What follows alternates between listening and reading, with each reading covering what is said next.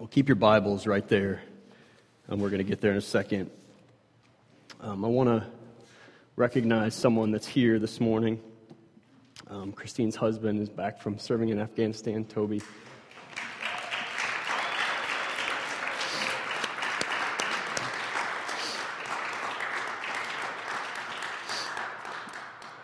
Glad to have you here, and uh, thanks for, for serving.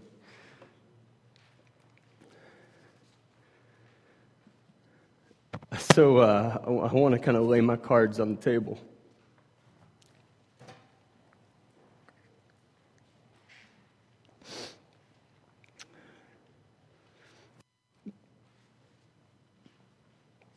Um, so it's been an interesting week for my family. As a lot of you know, and oh, God, you got to help me here. Um, so my desire as a pastor is that, that this moment and this time be the unpacking of the truth of God's word. Okay? In a collision of what God's doing in my life.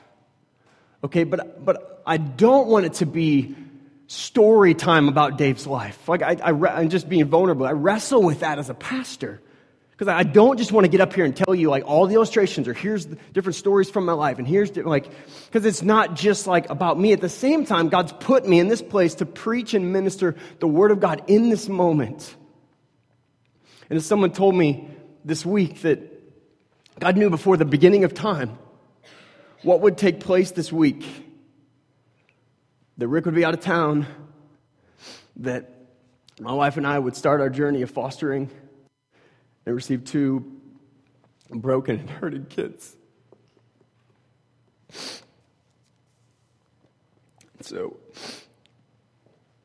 so it's, it's, been a, it's been a journey of a week. It's been terrible, and it's been so beautiful. And so, uh, I, I, on one hand, I apologize because I, I can't dichotomize the scripture and like where I've been this week. I, I just can't do it. And so I feel the freedom from the Lord to not even try, okay? And so um, He's going to help me, I know, and we're going to stop this crap. Sorry.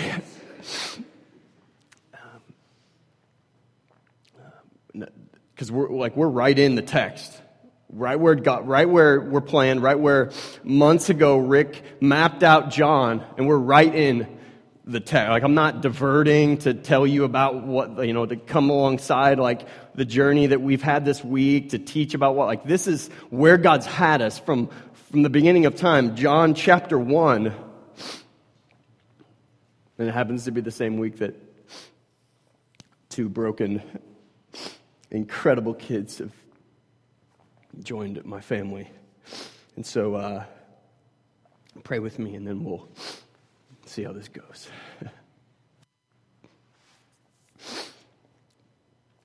Jesus.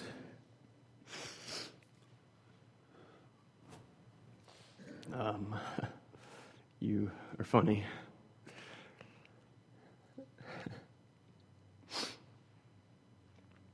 I could run through a whole list of things, Father, as to why this pres- present moment should not be happening the way it is.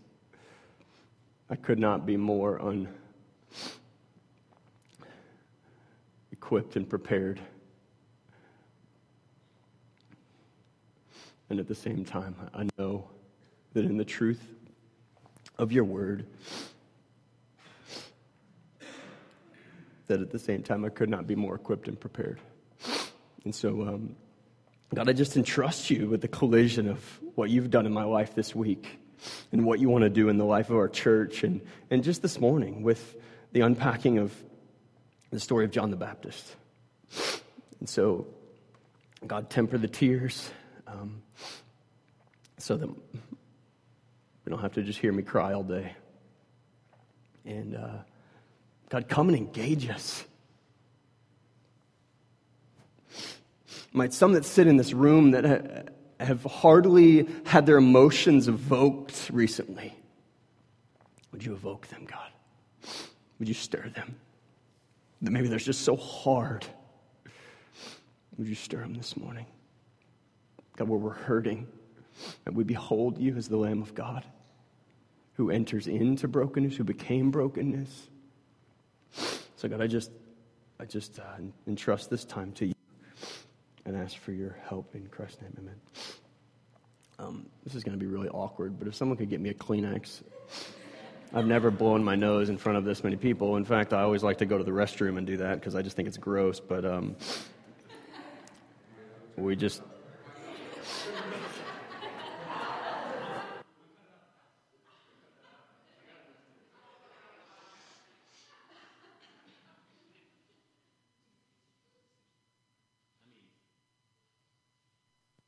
Compared to how this week's been, like that's this that was the least of my worries. So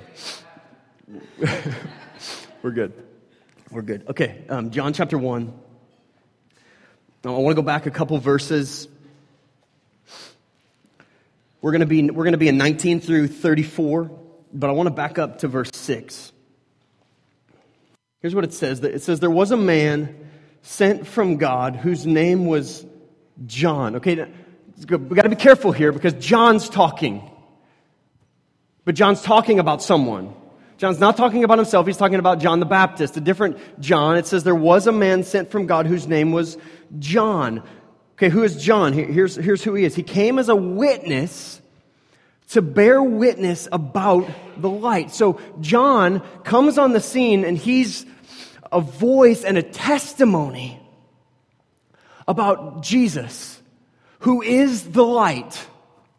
Okay? It says he came to bear witness about the light that all might believe through him. So it's like through John's life, he would be such a testimony that people would go from a position of no, uh uh-uh. uh Jesus? No, absolutely not. The, the Son of God? Absolutely not. To a position of like submitting and throwing themselves at the mercy of Jesus. To belief in Jesus. He was not the light, but came to bear witness about the light. So no, notice, notice what it says there. So, although John's the witness to, to, to take what's dark and bring light into it, it makes it incredibly clear he's not the one that's being pointed at. It's not like, look at him, the one who's coming to show Christ, that it's, it's about him. No, it's like, he's not the light. but he came to bear witness about the light. That belief might happen, that all may believe, we read. Okay, God wants to do something with your belief this morning. God wants to do something with my belief this morning. God wants to do something with our unbelief this morning, that we might believe Him a little bit more, a little bit more.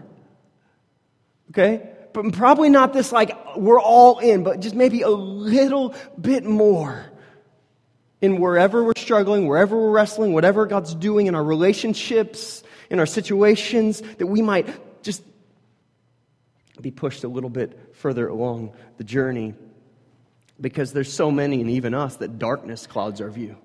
Because here's the, here's the hard thing about bringing light to a situation. What do you have to have for light to be seen? There has to be some element of darkness. Okay, if there's no darkness, then what is light, right? Rick unpacked that uh, last week. If there's no darkness present, then where does light show up? How do we understand light? God wants to show us that light. So, who is this John and what did he have to say? Go to verse 19. It says this and this is the testimony of John when the Jews sent priests and Levites from Jerusalem to ask him, Who are you? Okay, so, so we got to understand this because if we go to elsewhere in other, other scriptures, other passages, other gospel accounts of this story where John the Baptist comes on the scene, we see him preaching what? What's the message that John the Baptist preaches? Repentance. Repent, for the kingdom of God is at hand. So he, he comes on the scene and he's this bold proclaimer of the truth. Okay, now, there's some authorities that send some delegates to go and figure out, like, who is this guy?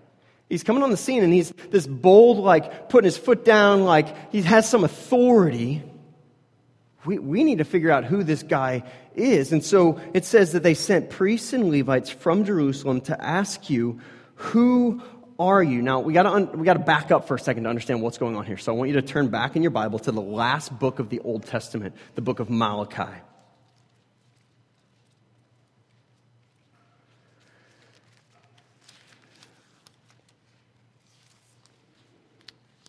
And it's literally the last, uh, second to last verse.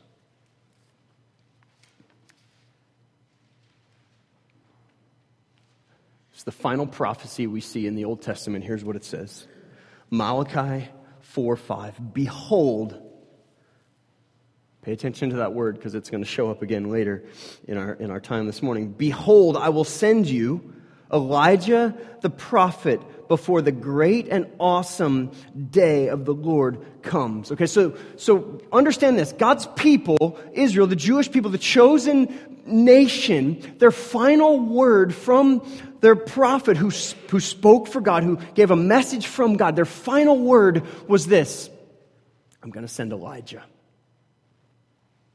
Okay, now, what happens between Malachi and Matthew in the Bible? It's what's called four, 400 years of silence. Okay? Where there was no prophet that stepped up, there was no spoken revelation from God. So, so picture that. God's people being directed and led by prophets, by leaders who spoke for God, and one comes along and says, I'm going to send you Elijah. Okay? And then silence. So what's everybody doing? They're like, Where's Elijah? Where's Elijah? We've, we've been led by prophets, God. The, the spiritual um, rule and progression of the nation of Israel happened through leaders and ministers and prophets. Okay, so now they're like, okay, this guy comes on the scene. who, who is this guy? Okay, what do, what do we know about? Oh, oh, oh, let me back up a sec. P- picture that. And maybe you're here this morning and you resonate with that. Like, it's been a drought in my life. It's been like, like maybe it's years, maybe it's you feel like it's days or months or, but however long this drought where you haven't heard from God, you haven't sensed the voice of God, you haven't sensed the presence of God in your life. I believe this morning God wants to stir that up. In the same way that this week, God stirred some things in my life that I never, never knew and never saw in ways I'd never seen him before. Okay, so who's Elijah? Anybody? I forgot to study this part, so this is where I'm like, you need to help me.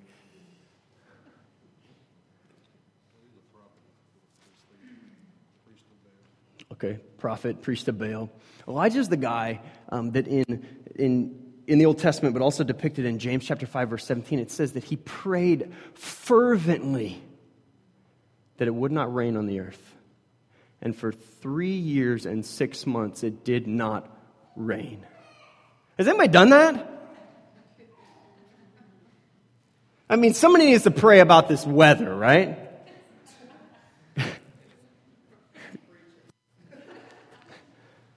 Okay, that, that's a guy with, like, God's doing something in that guy's life to bring about that kind of, of change and that kind of work that for three, over three years it doesn't rain and then he reverses it. He prays it would rain and the rain returns. But here's what's amazing John chapter 5, verse 17, I'm sorry, James chapter 5, verse 17 says this Elijah was a man with a nature like ours. Elijah was a man with a nature like ours. We put these people up on pedestals. He was just like us, who fervently sought the Lord. And the Lord heard his prayer, and the Lord answered his prayer. He prayed fervently that it might not rain, and for three years and six months, it did not rain on the earth. Okay, go to, go to Luke. We'll get back to John in just a second. Let's jump to Luke 1 real quick. Still trying to explore this guy named John the Baptist. They wonder if he's Elijah, the powerful prophet who was predicted to come. But Luke chapter 1, verse 5. Listen to this prediction of John the Baptist. In the days of Herod, king of Judah, or Judea, there was a priest named Zechariah of the division of Abijah, and he had a wife from the daughters of Aaron, and her name was Elizabeth. And they were both righteous before God, walking blamelessly in all the commandments and statutes of the Lord, but they had no children.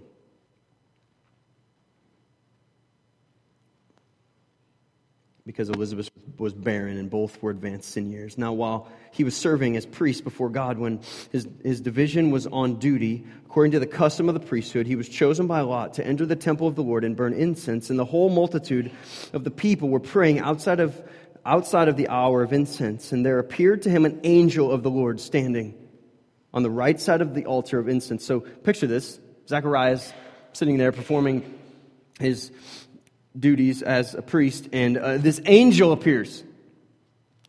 It's got to be fairly traumatic and interesting. Um, and Zechariah, verse 12, was troubled, you think? I would be.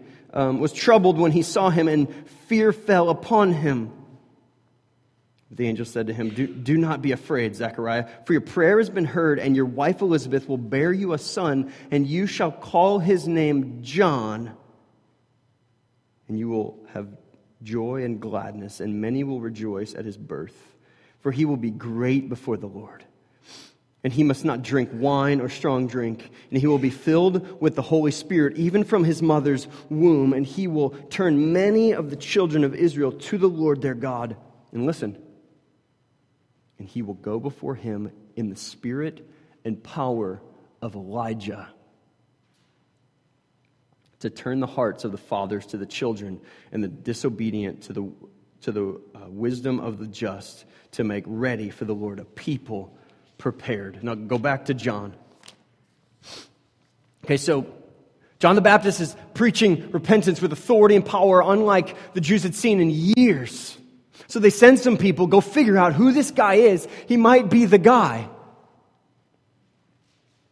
so they're like, Who, who are you? Verse 20, and he confessed and did not deny, but confessed. Notice the awkwardness of that. He confessed, but did not deny, but, but confessed. You know what that really is saying? Can't see it in English, but is, it is an, an emphatic opposite.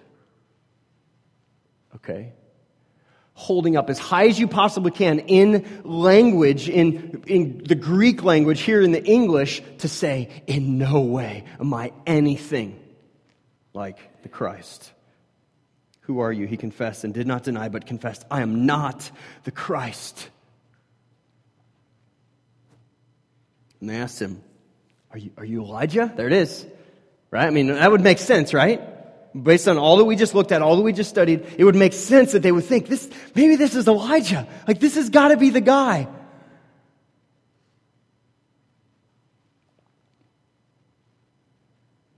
And he said, I'm not. you know, another one bites the dust.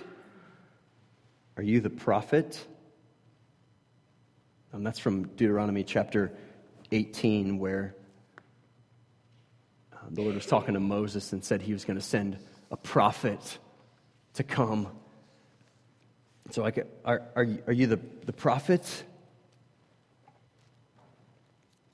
And he answered, No. So they said to him, Who, who are you? We need to give an answer. I mean, they just, they're just utterly frustrated at this point. Like, we got to give an answer. We, we don't give an answer like we'll probably lose our job because it's kind of our job here to come and figure out who you are. What do you say about yourself? Verse 23. He said, just a voice. I'm not really in anybody. I'm just the voice crying out from a barren place, a broken man, the voice of one crying in the wilderness. You better get ready. Make straight the way of the Lord, as the prophet Isaiah said. So he threw in Isaiah because he knows they'd know Isaiah. Because so the ministry of John the Baptist is one, not that he'd be Elijah, even the prophetic word about Elijah coming, it's, it's one like Elijah in the power of Elijah that would come. Okay, you're like, who cares? It's like early on in my prep, Danielle was like, what does John the Baptist have to do with us today? I was like, I don't know yet. I'll tell you later. I really, I was like, I don't really have a freaking clue.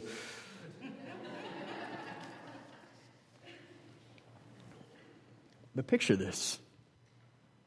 Picture the unbelievable opportunity and calling from God to be a voice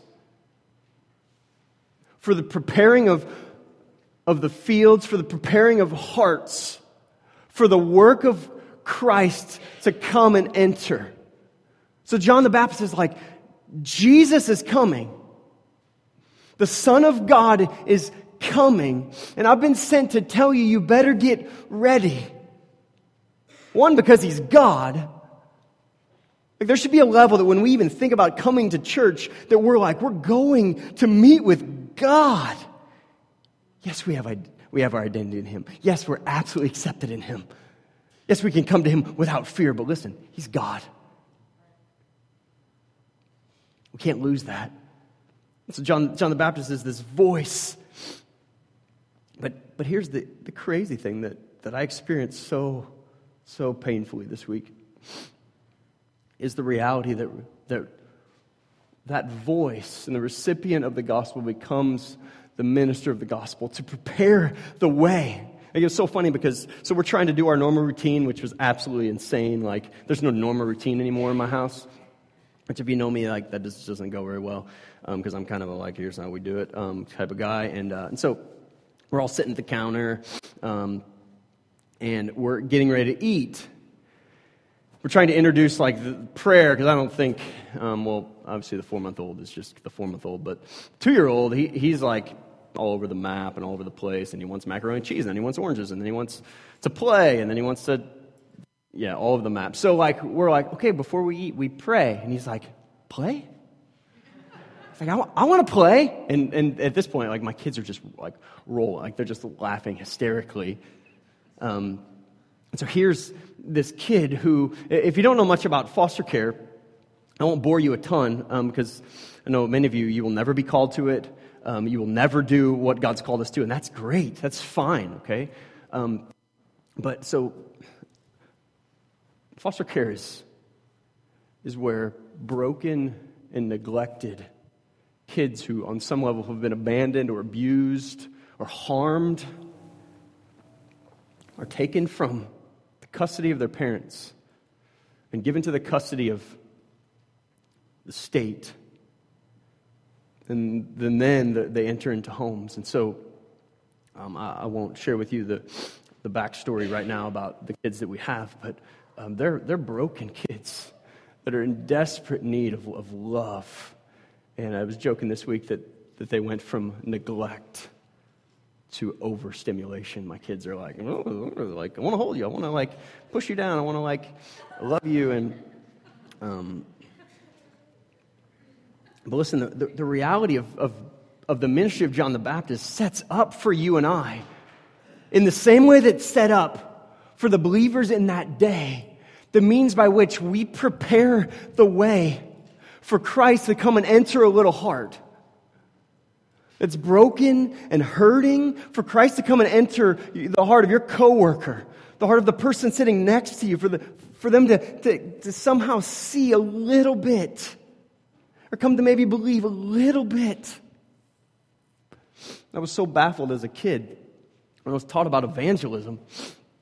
Because evangelism to me was like this praying the prayer deal, right? And so I'd go to different camps and I, I would bring kids from the community and I'd lead kids to pray what was called the sinner's prayer, right? Maybe you're familiar with that. Lead kids to pray the sinner's prayer. And I didn't understand why they weren't like, ah, like transformed. Do you know what I'm saying? Like I was just like, the kid just prayed the magic words and, and he's like, still the same. Like, aren't they like magic? And I was just baffled by that. Till in the last several years, I've come to realize that people are more discipled into the faith. That discipleship starts pre Christ. And people, people come to understand. So, like these little kids in our home, we're like, we're teaching them. Here's, here's what a Christian home looks like. We're preparing the way. Here's what a loving family looks like. Hey, you don't throw a toy at your friend. Like you love them, and you protect them. And here's what here's the beautiful thing. Like they're siblings. Okay, the little boy calls calls her sister. My sister, can I hold my sister? Like, yeah, buddy, you protect your sister. Like she's all you have, right? You take care of her. You're together. And we're praying that God would, would heal their home and they'd go home and God would intervene and God would work. But we're discipling them into Christ to understand and know the gospel. I don't know that I'll ever, for a long time, get to the point where I'll try to lead him to pray a prayer. But we're leading and loving as painful and difficult and emotional as it has been for us. Um, in the same way that John, we're preparing the way, in the same way that John the Baptist preparing the way for Christ to come and take root. That's our job as Christians. The gospel's come and transformed us, and we live it out to, to transform others. That are people that are broken, broken, hurting people. 24. Now they had been sent from the Pharisees. They asked him, Then why are you baptizing if you are neither the Christ nor Elijah nor the prophet? So they're like, Okay, so you're none of the people that we thought you were. So why are you doing the, the whole baptism thing? Because, like, the, you know, in the Jewish time, like, there were, there were rules and regulations for who performed cleansing ceremonies, right? Okay, so they're like, you're doing things that, like, we're supposed to do. We're the priests, we're the Levites, you're nobody, according to, like, your testimony. Just a voice. Well, that's a good one. Like, that's going to help when we go back to our boss and tell you who you are. You're just a voice. They're going to come and probably try to kill you.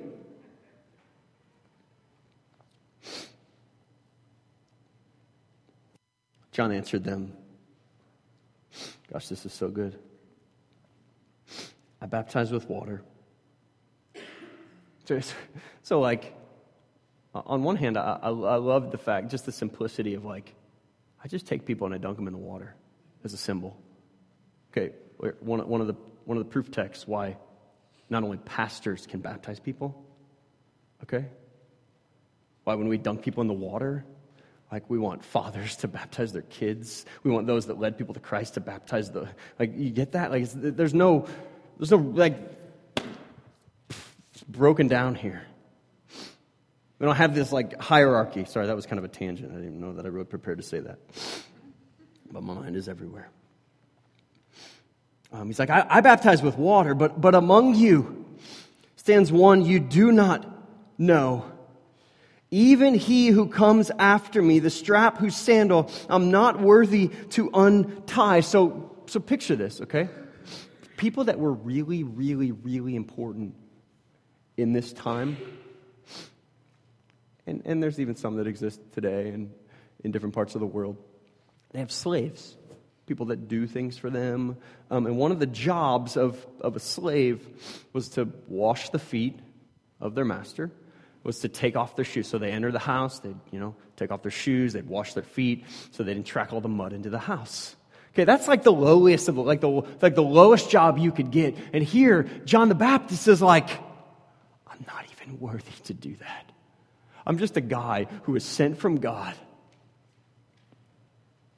And I baptize people with water as a symbol of the one that's going to come and baptize you in the Holy Spirit, which we spent a great deal of time talking about in the past days, as a picture of Jesus. These things took place in Bethany across the Jordan, where John was baptizing. Notice, notice the humility. Now, what right do we have to be ministers of God? Apart from the fact that He grants it to us. Every one of us, He grants us the opportunity, listen, the opportunity Like I need a mirror right here, right now. To enter into brokenness. Gosh, I thought I knew what brokenness was. Listen, guys, we don't have a clue. Some of you do. Some of us do. Some of you probably should have warned me because you knew, like, I can't believe they're getting into it. We didn't have a clue. We were trained with the classes like, we're equipped by God to engage the broken. Verse 29. The next day he saw Jesus coming towards him and he said, Behold, the Lamb of God who takes away the sin of the world. This is he of whom I said, After me comes a man who ranks before me, because he was before me. I myself did not know him, but for this purpose I came baptizing with water that he might be revealed to Israel. And John bore witness. I saw the Spirit descend from heaven like a dove, and it remained on him. I myself did not know him, but he who sent me to baptize with water said to me, He on whom you see the Spirit descend and remain, this is he who baptizes with the Holy Spirit. And I have seen and have bore witness that this is the Son of God. Now, now picture this. So he, he says, he says, he saw Jesus coming and, and he's like, Behold. Okay, now there's a lot of things going on in, in our world today that's helping us see things better. Okay, so one of them is you guys ever gotten any of these? So the other day, this was several weeks ago, um, we uh, took my kids to see uh, Frozen. These are 3D glasses. Like, I didn't just get glasses. Like, I know they look terrible. Okay, so we took my kids to see the movie Frozen. And um, w- one of the coolest things for me, so my daughter's sitting next to me, and she, like, loves the glasses. And then you got Tobin, who's like, doesn't even know what they do. And so, um, so Mikhail's sitting there, and I'm watching her, like, watch the movie, and she's like, you know, airplanes coming at the screen, and she's like, she's like, whoa, like, you know, it's going to hit me in the head. She's see, she was seeing things in a way she'd never had before. Um, have you seen the, the things that are out called Google Glass? like, I mean, I guess, like technology, you know, sure. Um, but I was looking at them um, this week, and um, they like put this little box in the screen, and it'll show you the weather, and it'll like record. And I, you know, I guess it's like the you know the camera that like when you're snowboarding, like it sees everything. I guess it kind of does that, and but it allows you to see life differently. It gives you a perspective and allows you to experience life different from just normal. Okay, John's talking about seeing Jesus in a way that we've never seen him before. I wonder if some of us are content with how we know Jesus to be and who we know Jesus to be. Or just content with seeing him how we've always seen him. Or if something new, like we're introduced to something new, we're just kind of resistant to it, we're unsure of it. But John the Baptist says that we behold the Lamb of God. That we, he longs that in his ministry, that people would see God like they'd never seen him before. Like that's, I think every time I get up here, that's my heart, is that you and I would see God like we've never seen him before. That our eyes would be changed because every single one of us, the view we have of Jesus is way too small. And how we see the world around us, and how we see life around us, how we see our own lives, how we see our own sin and brokenness is, we're just not there yet. Can we agree on that? And every single moment of every single day, we need to behold Christ. We need to see Him. You know, we need, we need to be like the kid, like my daughter sitting there watching Frozen. You know, like the airplane comes at her and she's, you know, like we need to, like the excitement, like I'm seeing something here. I'm reading the word, like God's doing something here. I'm in the midst of this brokenness. I'm seeing God in ways that I've never seen Him before. And it hurts. It's not comfortable. It's comfortable, like having my own kids and doing my own. That was kind of comfortable. Like, it hurts. It's hard. We don't like to see things differently sometimes.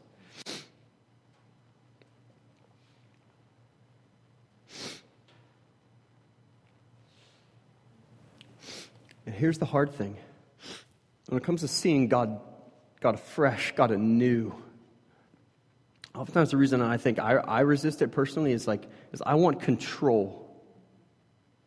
So God shows up like something new, like wants me to experience something new, wants me to experience Him in a new way. All of a sudden now, like I, I don't know how to handle that. I don't know what to do with that, and, and I have to let go, right? Like I got to then be teachable. I got to then allow Him to mold my heart and shape my heart and shape my life to see Him fresh, to let Him do what He wants to do.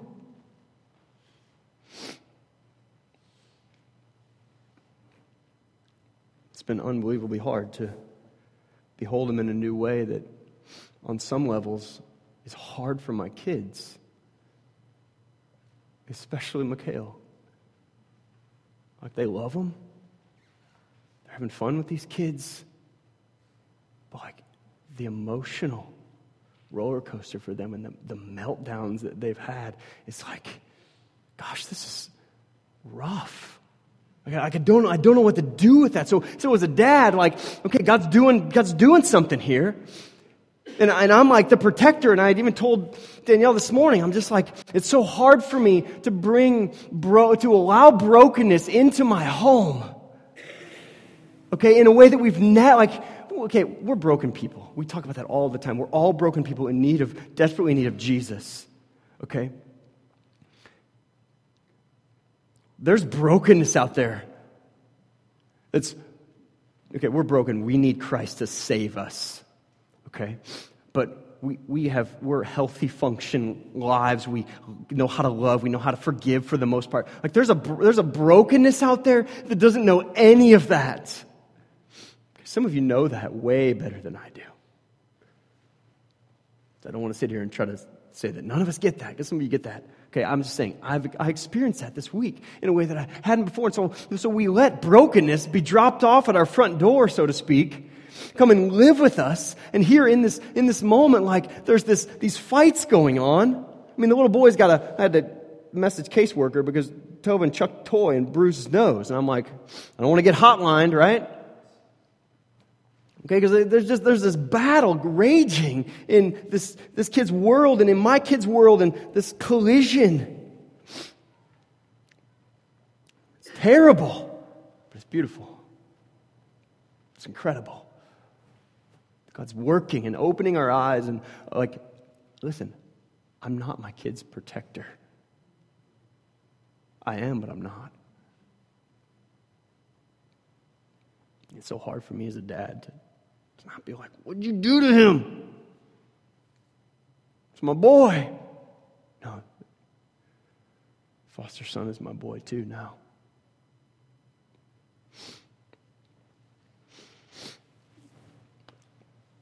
So God's stretching the view of who He is to see Him as a Lamb of God. Behold the Lamb of God. What do, what do we know about the Lamb of God? Get two specific instances. Okay, Genesis chapter 22, we have um, God tells Abraham to go and sacrifice your son. Right? Go and sacrifice your son. And what happens? He's like, What are you talking about? Sacrifice my son. I feel like on some level, like I'm just like, Yeah, that's kind of what I'm doing to my kids right now. Okay, go and sacrifice your son. And what happens? He, he starts walking in obedience. And it doesn't make sense. It doesn't make sense. It doesn't make sense. And God provides that sacrificial animal. Moments before he's ready to, to, to do the unthinkable that doesn't even compute in our minds and provides a sacrificial lamb. In Exodus, the final plague under the rule of Pharaoh, you familiar with that? The death of the firstborn, the firstborn son. What happens? They're told if you go and you kill a lamb, and you smear its blood on the doorposts, and the death angel passes over, your child will be spared. What is that depicting? Christ. As the Lamb of God, the one who, for you and I, would be put in our place, would be crucified on the cross, the Lamb of God. Behold, see God, see Jesus as the sacrifice The means by which you and I can enter in, be forgiven. Everything from the past, everything from the present, everything to the future. Behold the Lamb of God who takes away the sin of the world. Here's the crazy thing about Jesus is what did he do? He entered into our brokenness. You know how crazy that is? You know how messy that is? That Jesus would come. Come on, guys. You, you know you, right? Like, I know me. And that God would transcend heaven to earth, would come down here to this mess and engage with us, to forgive us, to not just like push aside sin, to not just like overlook sin, but to actually come and take it away. That we can be free from the consequence or free from the penalty and the punishment of sin. And have relationship and see the Lamb of God. Yeah, the consequences of sin are all around us. All around us. To see God in a new way. The one who, as Isaiah said, he was afflicted. He opened not his mouth like a lamb that was led to the slaughter, like a sheep that is before shears is silent. So he opened not his mouth. It's as if John's saying, like, I want us to behold Jesus in a way that we've never beheld him before. And one of the means by which we do that is not just engaging God interpersonally, but engaging God outwardly. Okay, because if we, if we go down in the passage, look at verse 31, it says, I myself did not know him, but for this purpose I came baptizing with water that he might be revealed. The people that had never understood him, never known him, might actually begin to see him. That their eyes might be open, that where darkness reigned in this two year old's little heart and little world, that he might come to see hope in broken and uh, to, to enter into his brokenness.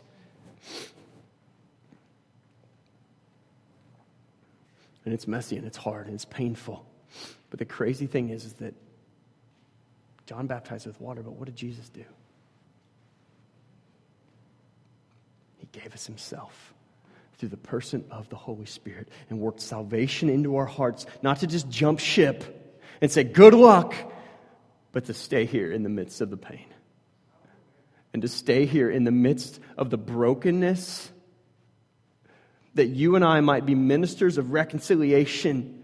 Listen, if the gospel isn't about others in your life, you don't have the gospel. If the gospel is just about you, what God's done for you, yes, God's done unbelievable amount for you, but the truth of the gospel is, is that it pushes us to care about the hearts of others, to care about the broken, to enter into pain, to enter into brokenness. And listen, that might be your spouse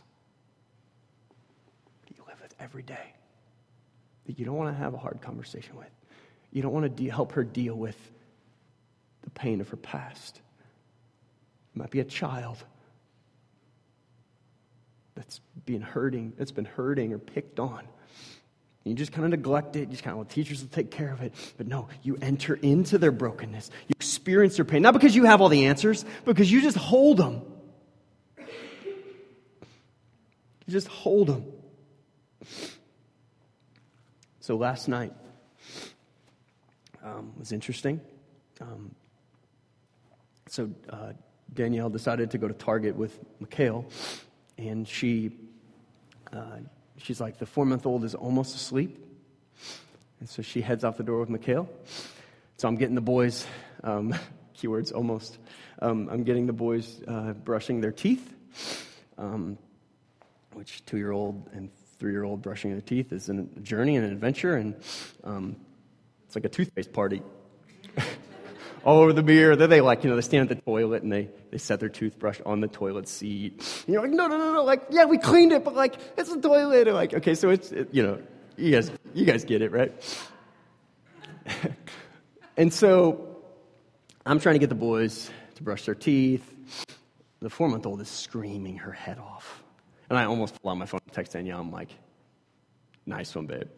Almost asleep. But I knew she'd feel bad. And, I, and I'm just like, you know what? This is what God's called us to. Like, we're going to make it. So I go grab her, and I'm holding her. And we do, she's just chilling in my arm, brushing teeth. And so then it's story time. So, um, and the, the three year old, and I'm intentionally not using names here um, because this is being recorded, but um, the, the almost three year old, he uh, is terrified of going to bed. Terrified.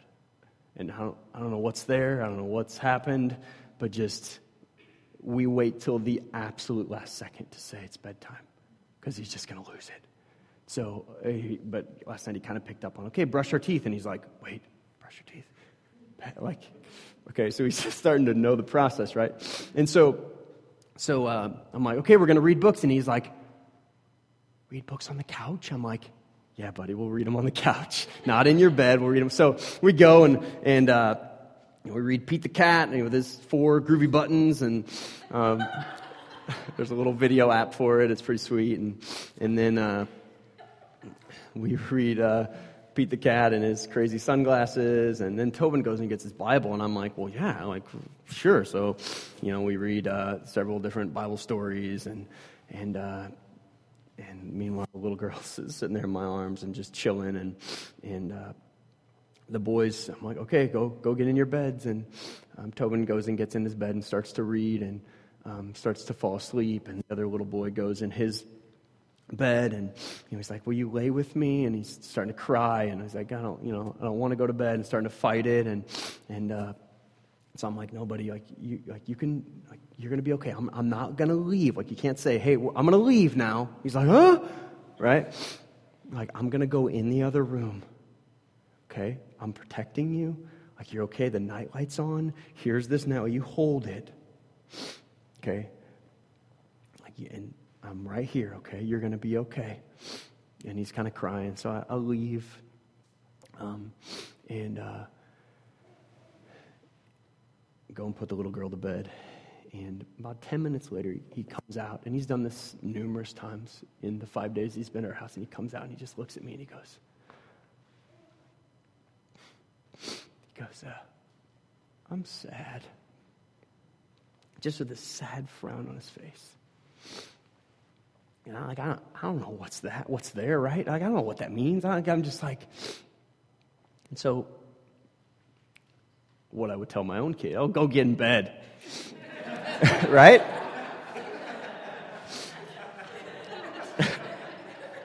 Hug your flashlight pile a little tighter.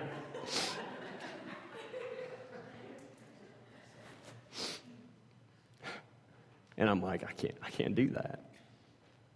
That's what everyone's done to him.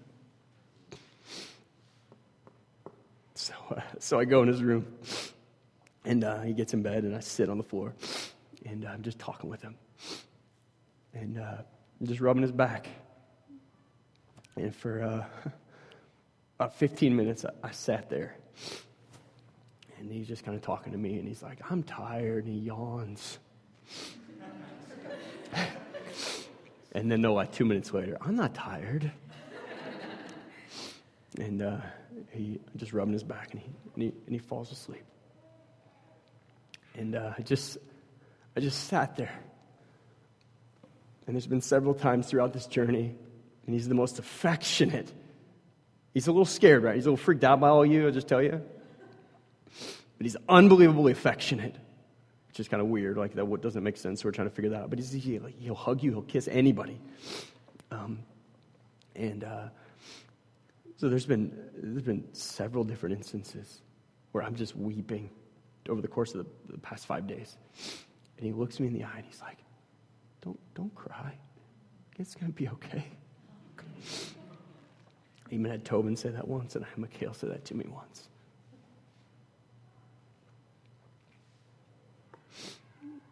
Being a minister of the gospel, where God's placed you with whatever that looks like for you. Listen, that, this is what it looks like for me and us. And I'm just, can't dichotomize that. I don't feel like I'm supposed to.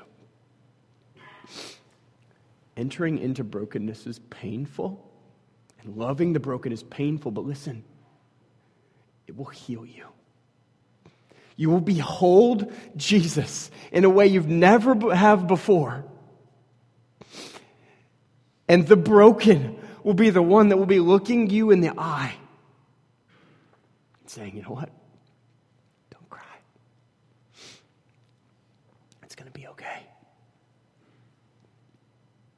Almost as if he's preaching the gospel to me.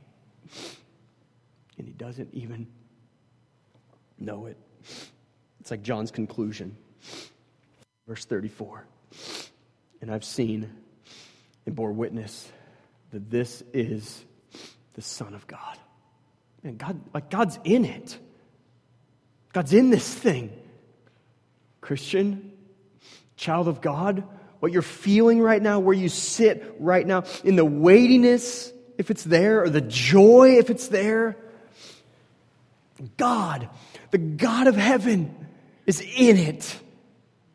Whatever transition you're walking through, whatever you're trying to figure out, and it might be the most painful thing you've ever experienced. But God's faithful. Let's pray and respond to the Lord.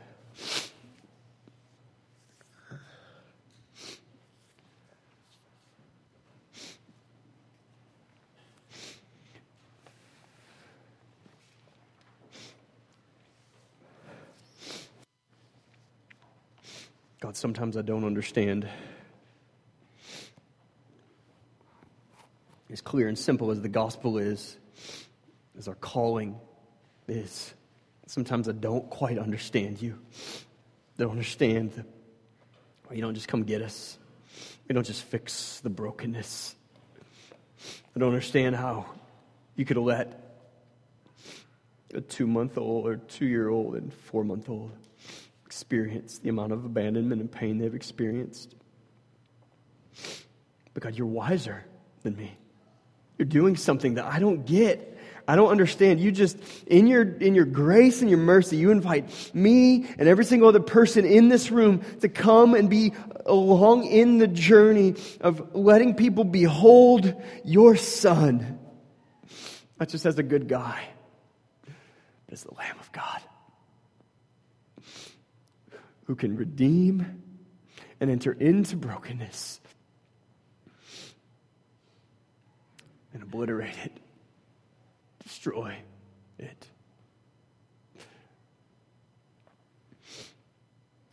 So, Jesus, thank you for your grace and love. Thank you for loving us, for saving us. God, would you work in our midst? Would you lead us to trust you more, behold you more? In Christ's name, amen.